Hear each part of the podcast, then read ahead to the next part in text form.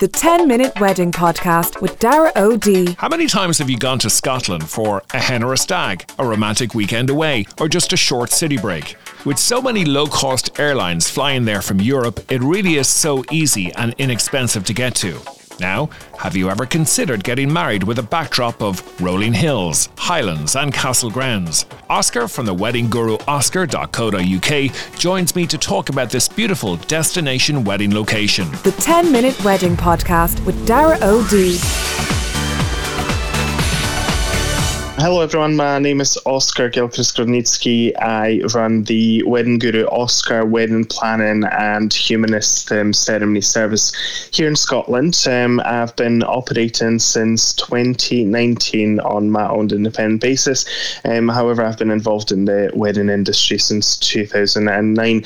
Initially, um, running and delivering weddings on the day, um, operationally, um, understanding the logistical element of wedding planning very well because of that, um, and I've done that for four and a half years.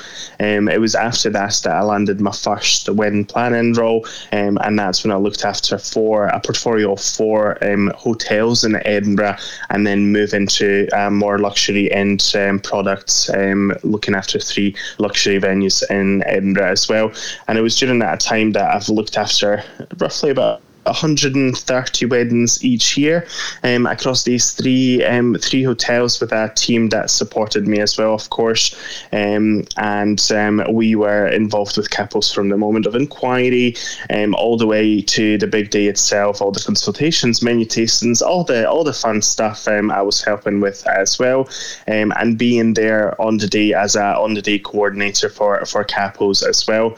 It was also during that time, about 2015 to 2018 when um, I was very honoured um, and humbled by my wedding plan couples to be recognised with nominations and awards um, for my work with the Scottish Vows Awards and the Scottish Hotel Awards as well.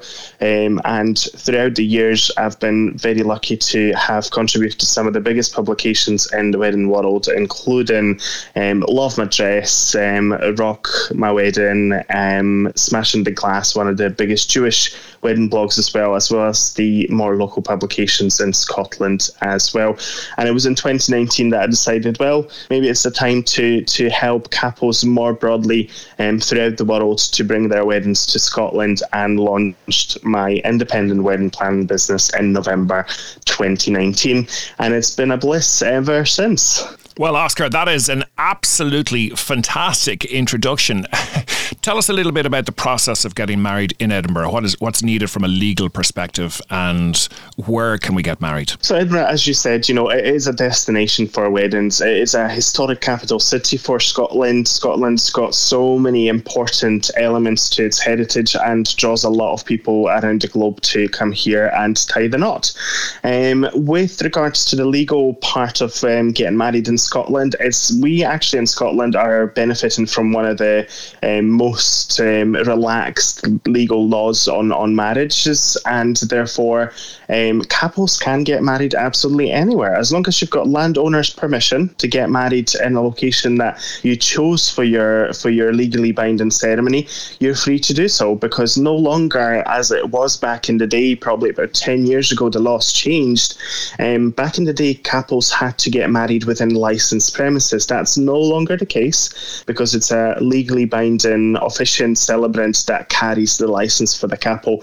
Therefore, I've had couples getting married on the side of the lake, on the side of the beach, um, up in the hills of Scotland, um, or beautiful hotels, chapels, and uh, castles, and everything else that comes in this beautiful landscape here as well. You mentioned about how beautiful Scotland is as a country. What is the most popular location for weddings these days? Is it is it castles? Is it hotels? Is it private houses? What do you find yourself doing over the course of the last, let's say, couple of years? I think castles in Scotland have exploded in popularity since the Outlander element. And I think Outlander has done a lot of favours for Scotland here, um, especially with the romantic and, and very kind of utopic element of um, of aspiration here.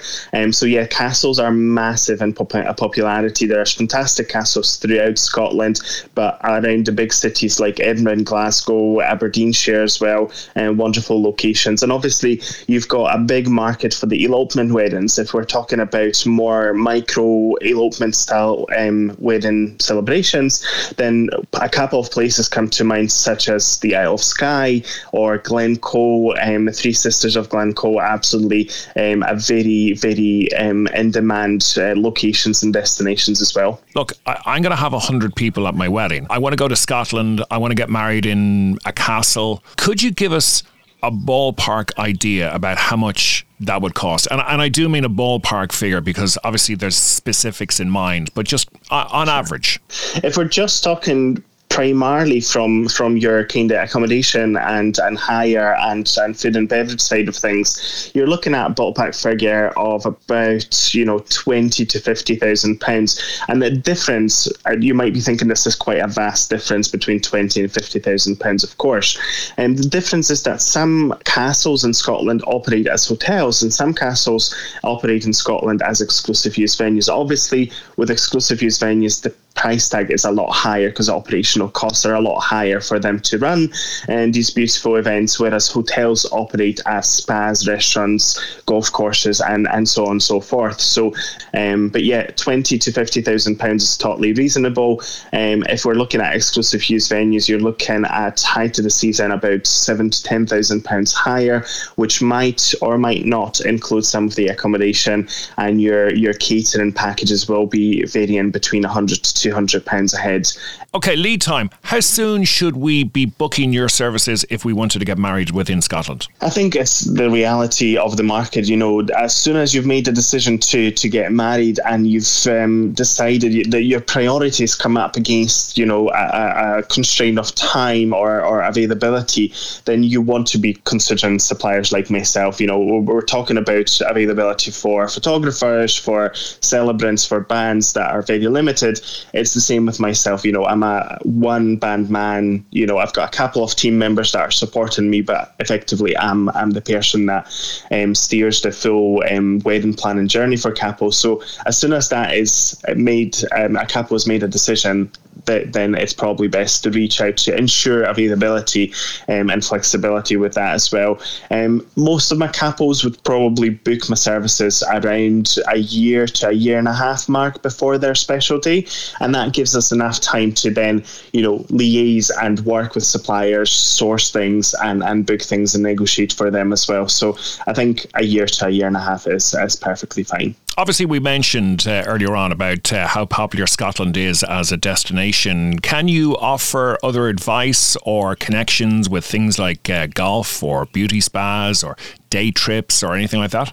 hundred percent. I think this is this is the beauty of, of the country. You know, we, we quite often um, Scotland is considered quite a wet country, and actually that's not always the case. It, the summers are absolutely beautiful here, and you can really do a lot of things outdoors. And what seems to be drawing a lot of people to to Scotland is the mini Highland games that you could organise the day before the wedding, or a barbecue, or do a clay pigeon shooting, um, or go off um, windsurfing um, at the east coast of of Scotland as well. So there's just so many different things that you could incorporate into your special day that it's more of a celebration of um, of the family than just a one day of the wedding itself. And definitely, this is something that I could help with. Oskar, remind us of your social media details and your website once again, please. Of course. So, if you are looking to connect with myself, um, feel free to check out my website, which is theweddingguruoskar.co.uk. Bear in mind, Oskar is spelled with a K O S K R.